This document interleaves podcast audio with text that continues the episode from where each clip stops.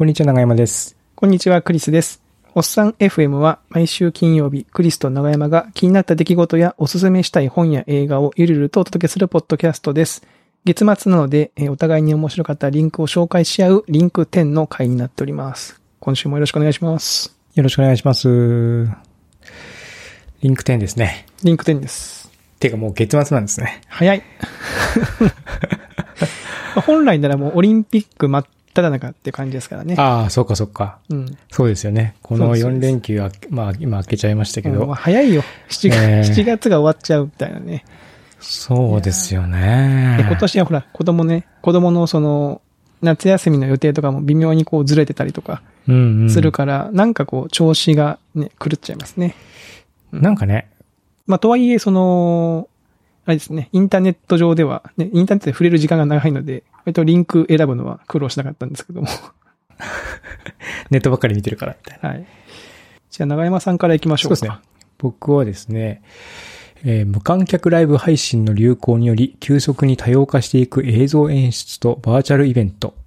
事例から読み解くパンデミック化の音楽イベントの可能性前編仮想空間編音楽ナタリーの記事ですね。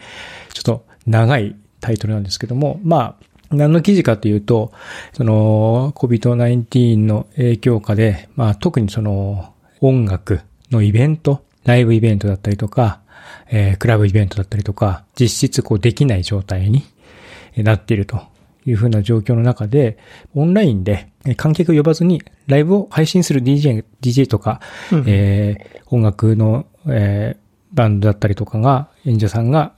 音楽を配信する、観客を呼ばずに音音楽を配信するっていう形で、っていうシーンが今急速にこう発達していると。いうことを、まあ、あの、いろんな、あの、ケースっていうのは、多分、クリさんとか、これ聞いてる方も、あの、ね、何々のライブが、YouTube ライブで見れるとか、うん見れますよとかね。ね、うん、いろいろ、あの、見たりとかすると思うんですけども、まあ、そういうシーンを、まあ、一旦ちょっとまとめてみましたっていうふうな記事なんですね。うーん。例えばそのゲームの中、あの、フォートナイトって、あの、みんなやってるゲーム、はいはいはい。有名なゲームの中で、ゲームの中でライブをして、まあ、普段はこう、銃撃戦とかしてる中で、えーアーティストが歌を歌って、えーなんかすげえ巨大化して街ぶっ壊しながら歌を歌うみたいな イベントが。あって、ただそれでも1000万人以上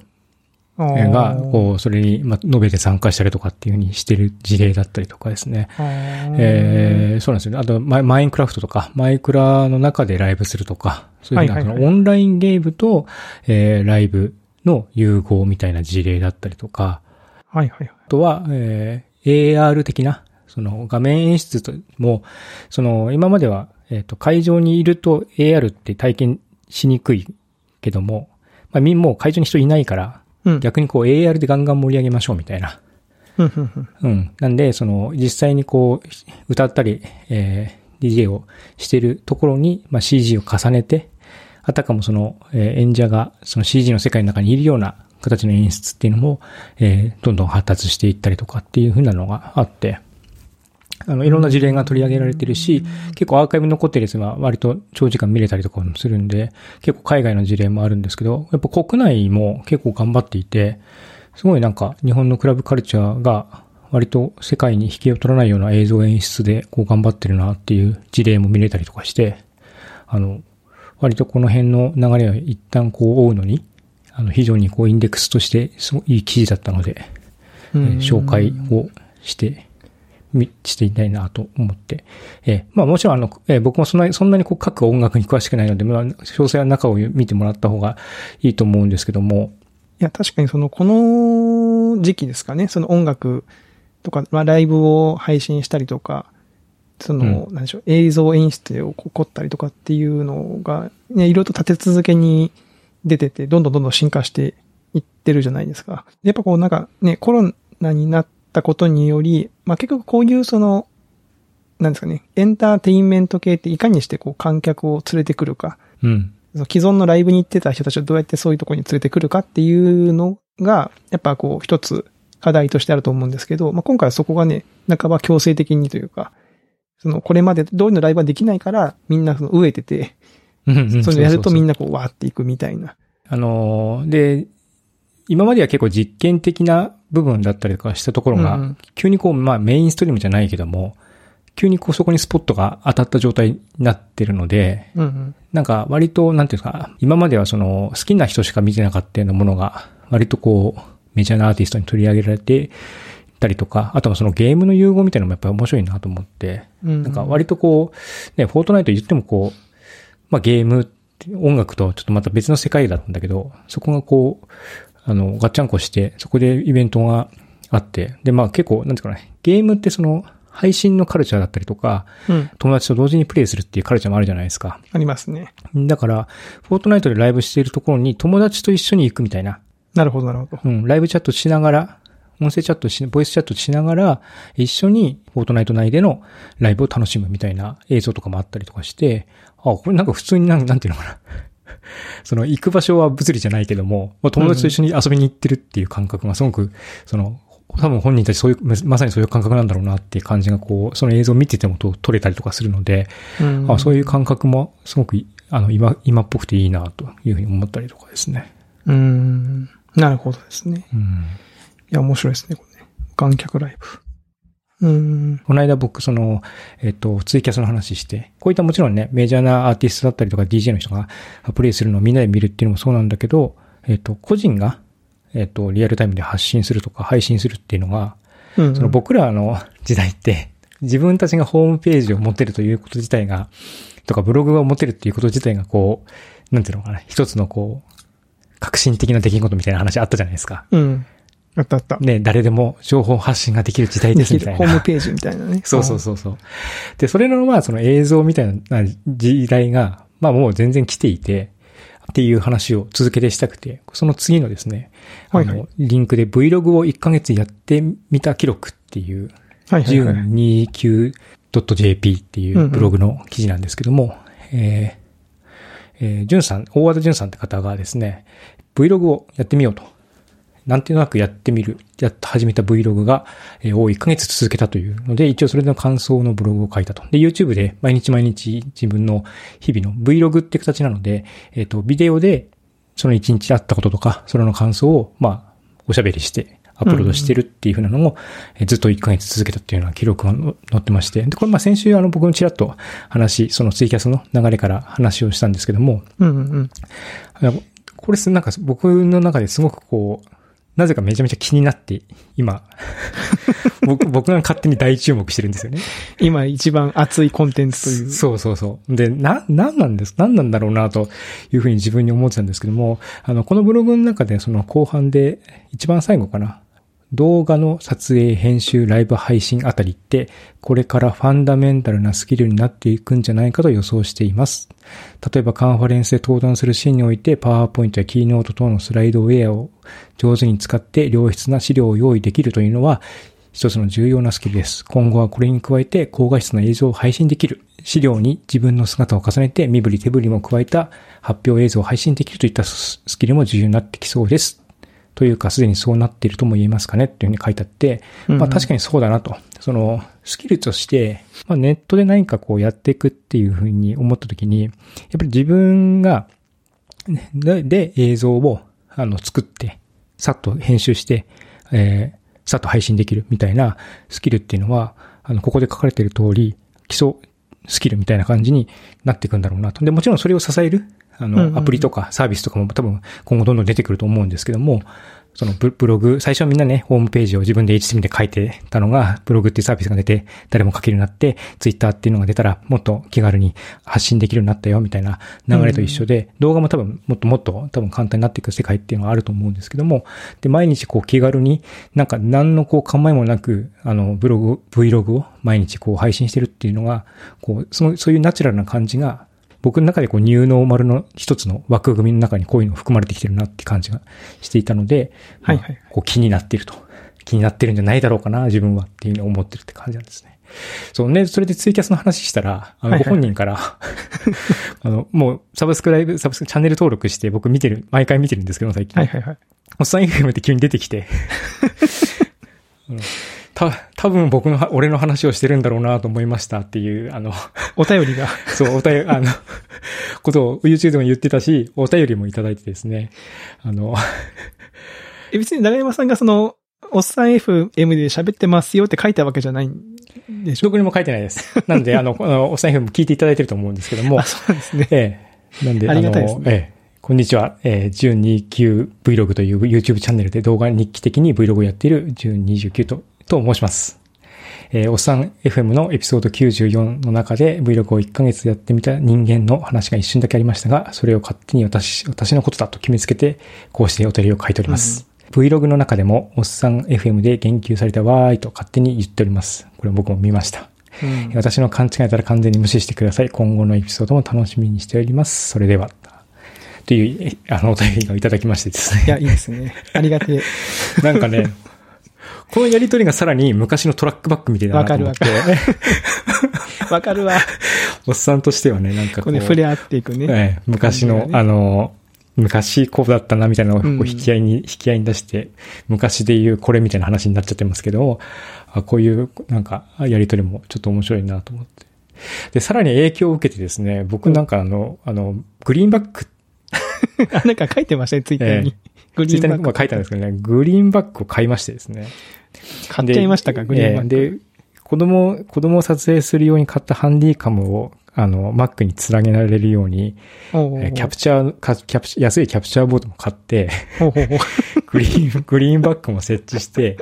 一応、あの、なんていうのかね、こう、配信が？配信っぽい配信っぽい絵を出せるみたいなと。ころまで、あの、4連休の間に、4連休何してたかグリーンバック頑張ってたみたいな感じなんですけども、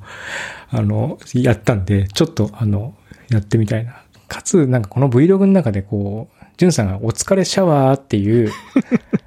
僕もね、見ましたよ、動画。最初に言うんでしょあの、お疲れ様あの、セリフをね、お疲れシャワーっていうのが言ってて、それがすげえ良くて、僕の中で。何なんですかね。すげえいいなと思ったんですよ。ああいうこう、まあ、まあもちろん別に、ジュンさんだけじゃなくて、いろんな YouTuber の人たちって、こう、はいはい決め台詞が、みたいなのあるじゃないですか。ね。うんうんますよね。うん。そうそう。あ、そういうのいるなと思って。で、それが決まんないんで配信できないんですよ、今。いや、それあの、これ聞いてる方で、長山さんにこれいいんじゃないかっていうのがあったら、ぜひとも、あの、お便りから投稿していただければ。。その決め台詞的なのをね、決め台詞入れたいんだけど、それだって一回一回始めたらずっと続けなきゃいけないじゃないですか。もちろんそれはそうですよ。そそうですよ。そうです。それを決められなくて、あのちょっとね、どうしようかなってなっちゃってて、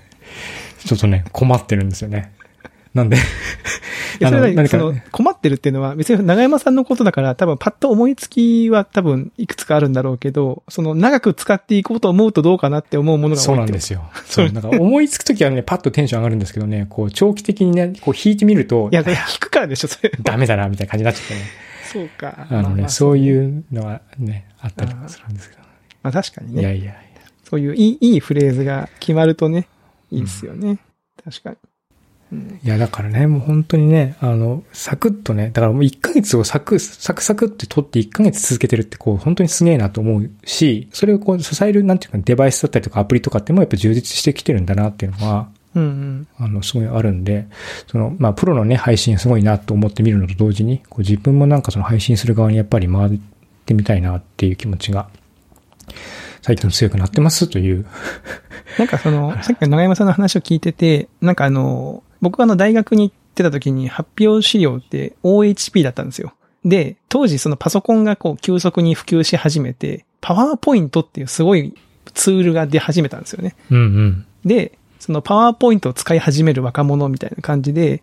僕は OHP の資料をパワーポイントで作って、それを OHP に印刷してたのかな。で、多分この会社に入ったら、なんか若若い人は OHP の使い方がうまいみたいな、あ、じゃパワーポイントの使い方がうまいみたいな、うんうんうん若い人は。っていうようなことをよく言われたんですよね。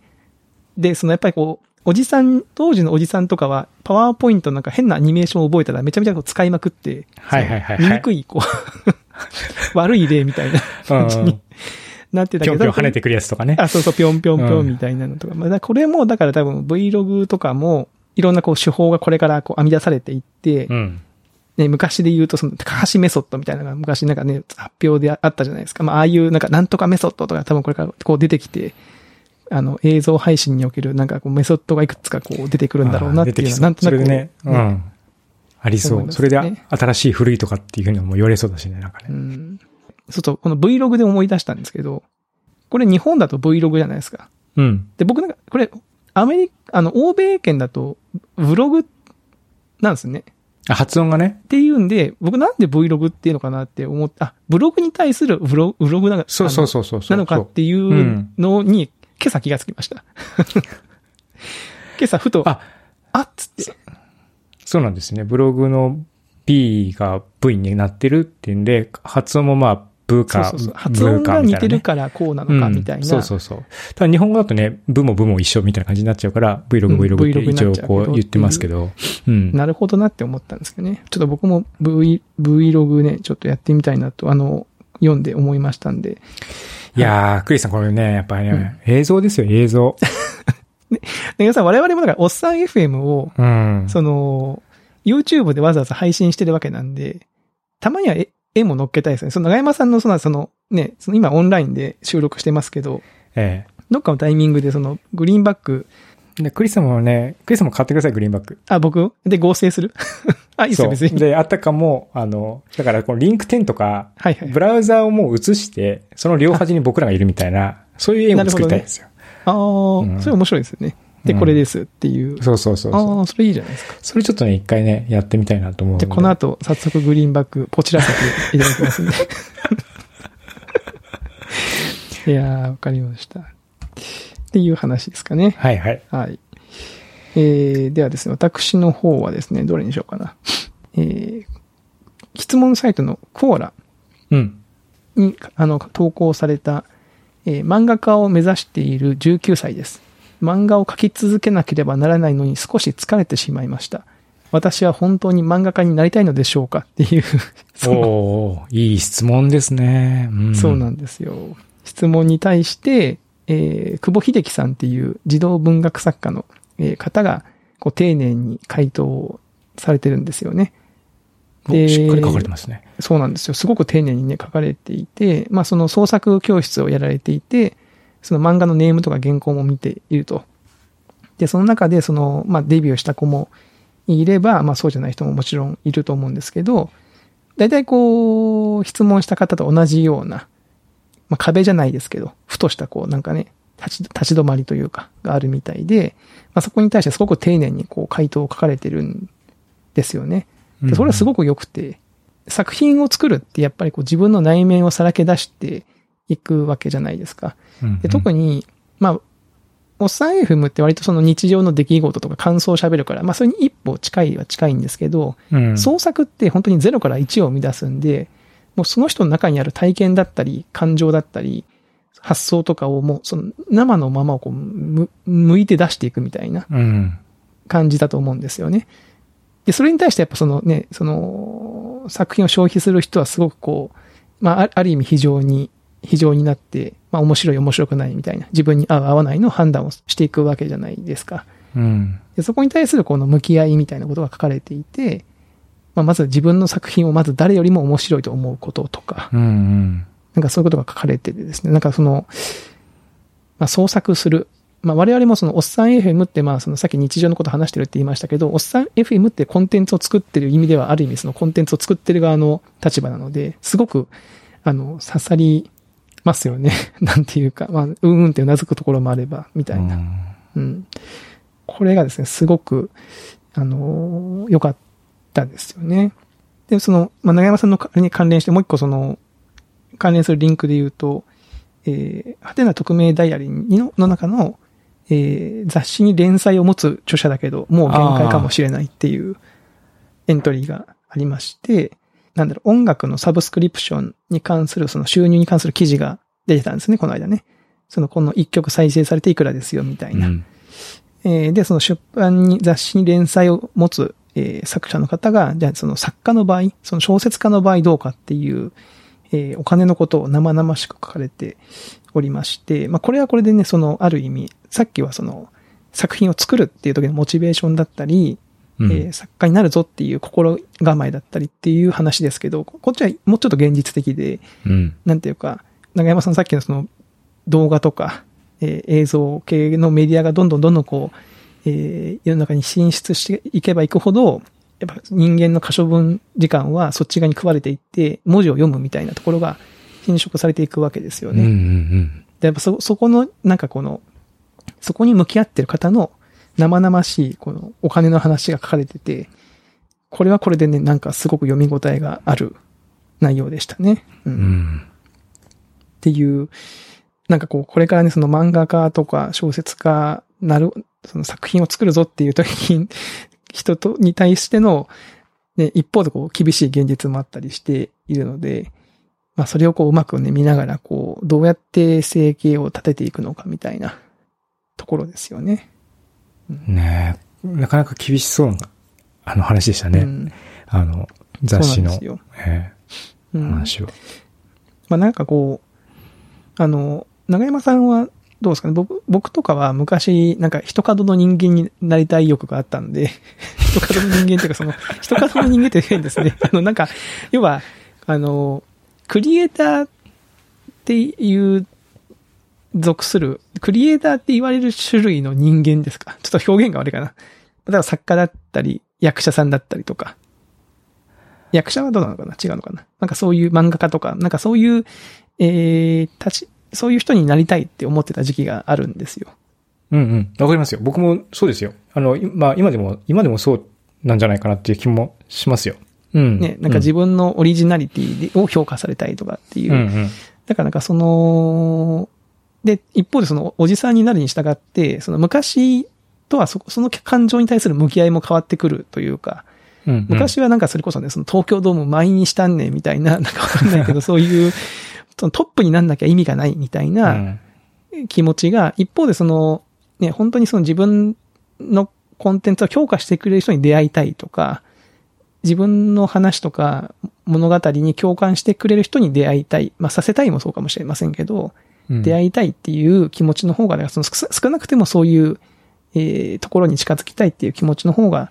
私はこう最近強くなってきてるかな。もちろん人数はね、多い方がいいんですけど。そうですね。僕もなんかか、そういう見方は変わってる気がしますね。うん。うん、ゆ、なんか有名、無名に関わらず、まあ何回も言ってるかもしれないですけども、物を作ることとか、表層すること自体が面白いんだなっていうことになんかこう、だんだん気づくというか、気づかされるというか、そうっすよね。その最後、ね、いろいろね、やっぱいろいろ作ってみ、見たりとか、逆に作ってみようと思っても作れなかったりとかっていうのを、うん、まあ、すごく繰り返してきてるんで その、挫折も含めて。なんで、そうするとこう、まあ自分の力具合とかも分かってくるから、でもそれでもなんかやめないでやってるのなや、やろうとしたりとかややりたいなと思うのはなんでだろうと思うと、まあやっぱり単純にそれが楽しいからなんだろうな、みたいな。なんかそういう落としどころにはなんとなく最近はなってきてるんですけども。ただまあ逆にその、それでお金にしていって、それプロでっていう風な形になってくると、やっぱりまた僕らの知らない、あの、努力や辛さとかっていうのはあるんだろうなっていうのも、まあね。そうなんですよね。ね、重々にわかる、あの、ね、経済的なこととかは。いや、もし、うん、自分の子供がですよ、例えばその、音楽で身を立てたいとか、そうね。役者になりたいとか、うん、言ってきたときに、僕はどう答えるかなっていう感じですよ。もう子供も中学生になってきたら。いやー。長山さんってね、アイドルになりたいとかって言ったら、どうします？ねえ。ね。子供の夢は応援したい一方で、ね、その、叶わなかった時のことも考えてあげなきゃいけないのかみたいなこともあるわけじゃないですか。難しいなと思ってね。僕昔ギターを弾いてた時期があったんで、ミュージシャンみたいなのに憧れてたんですよね、中学生ぐらいの時に。うん、で、なんかそういうことをちょっと親に言ったんですよ。だからそのミュージシャンみたいなのもいいかなみたいなことをポロって言ったら、う ちの親が、よしおみ、それで食っていく、それで食べていくっていうのはもう、あの、東大に入るよりも難しいぞって言われて、そうかって思いましたね。うんその、まあ、その、クリスさんのね、親御さんがおっしゃってることはすごく、すごく、すごくわかるし、今、多分もしかしたら僕もそういうことを言うかもしれないけど、ただまあさっき言った通り、こう、やり、何かね、表現したいこと自体が楽しいっていうこと自体は分かってるから、身をもって、ねうん、それについてはちゃんと伝えられるかなっていう気はしますけどね。うん。まあ音楽で食べていくって言ってもいろんな方法があるってことを大人になってからも知りましたし、うん、まあね絵も、絵を描くとか文章を書くについても全く同じだと思うんで、まあ、そういうね、道の提示ができるといいのかなとか思ったりしますね。うん。はい。という話でしたね。はい。と言ってたら今日はもう30分経ってしまいましたね。すいません。あ、いえい全然大丈夫ですよ。僕はなんか話しすぎたなっていや、いう気もいや多しますけど分。そんなことないですね。いやーでもね、ほんとね、ほんとね、最近、前、前ほら、ビデオの編集とか言ってたじゃないですか。あの辺からずーっと映像のことずーっと考えてて。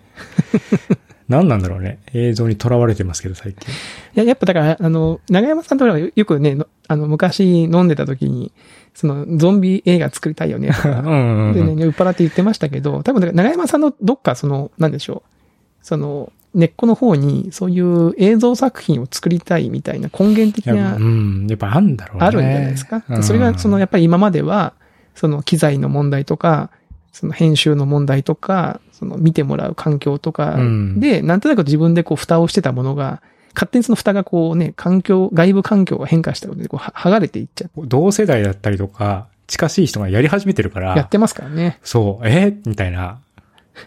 じゃあ、自分もやるかみたいな。そういうのはちょっとあるんですよね。なんでちょっとついつい、あの、熱心に語ってしまいました。いやいやいや、全然、えーおっさんらしく。確かにね。はい。うんいや、まあ、いい、いいじゃないですか。その、なんか熱いものがあるっていうのはね、いいと思いますよ。はい。なんか、でも他のリンクも気になるのいっぱいありますね。そうそうそう。いや、クリスさんのもね、あるんで、なんか、そうなんですよ。小室哲也のやつとかも、ちょっと紹介したかったな